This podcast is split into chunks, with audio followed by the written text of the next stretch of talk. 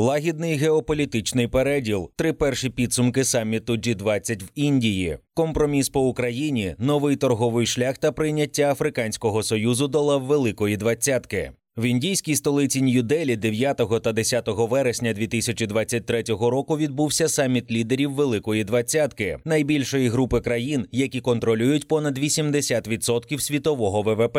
Майнд пропонує дізнатися про ключові підсумки цього заходу. Компромісна угода G20, в якій не проглядається війна проти України. Прем'єр-міністр Індії Нарендра Моді обіцяв навести мости між лідерами G20. Йому вдалося зібрати під загальною угодою підписи всіх учасників, включаючи США, Росію та Китай, розбіжності між якими здавалися непереборними через конфлікт в Україні. Найскладнішою частиною всього саміту G20 було досягнення консенсусу щодо геополітичного пункту Росія-Україна. На це знадобилося понад 200 годин нон-стоп перемовин, 300 двосторонніх зустрічей та 15 чернеток розповідає Шерпа Індії в G20 Амітаб Кант. У результаті було прийнято такий текст, який дозволив кожній стороні трактувати його на свою користь. Прем'єр-міністр Великобританії Ріші Сунак назвав ухвалену угоду дуже сильною. Канцлер Німеччини Олаф Шольц успіхом індійської дипломатії. А США та Росія похвалили консенсусний документ, який не засуджує Москву за війну в Україні, але закликає учасників G20 утримуватися від використання сили для досягнення територіальних надбань. Офіційний представник МЗС України Олег Ніколенко завуальовано засудив організаторів G20 за м'який та нереалістичний опис російської агресії та за рішення не запрошувати представників України на саміт. Україна вдячна партнерам, які намагалися включити до тексту сильні формулювання. Водночас, щодо агресії Росії проти України, групі двадцятки нічим пишатися. Очевидно, що участь української сторони дозволила б учасникам краще зрозуміти ситуацію. Принцип нічого про Україну без України залишається ключовим як ніколи. Написав у Фейсбук Олег Ніколенко. Економічний коридор Індія, Близький Схід, Європа.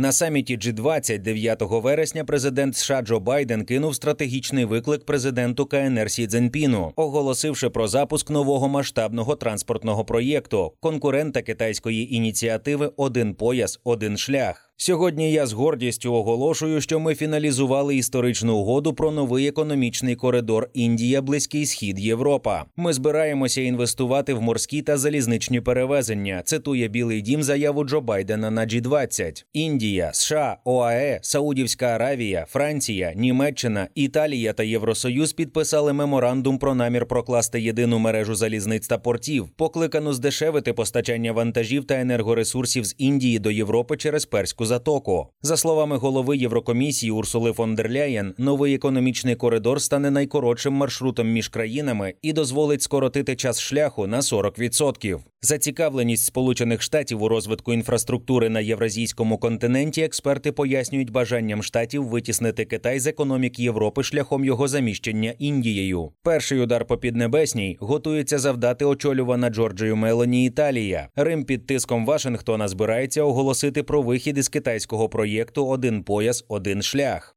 Включення Африканського союзу до складу G20. Нарендра Моді, відкриваючи засідання 29 вересня у Нью-Делі, запросив голову Африканського союзу Азалі Асумані зайняти місце за елітним столом разом із рештою лідерів організації. Таким чином, Африканський союз офіційно прийняли до Великої двадцятки, що за словами прем'єр-міністра Індії зміцнить G20, а також посилить голос глобального півдня. Раніше двадцятка складалася з 19 країн та Євросоюзу. Єдиним представником Африки в ній була Південно-Африканська Республіка, яка тепер разом із Африканським Союзом зможе ефективніше відстоювати інтереси свого континенту, відповідати на загрози безпеці, залучати інвестиції в чисту енергетику та домагатися рефінансування боргів під нижчі відсотки. До складу Африканського союзу входять 55 держав, але в шести з них владу захопила хунта, через що їхнє членство наразі призупинено. Ця група країн має приблизно 3 трильйонну в доларовому еквіваленті економіку, населення в півтора мільярда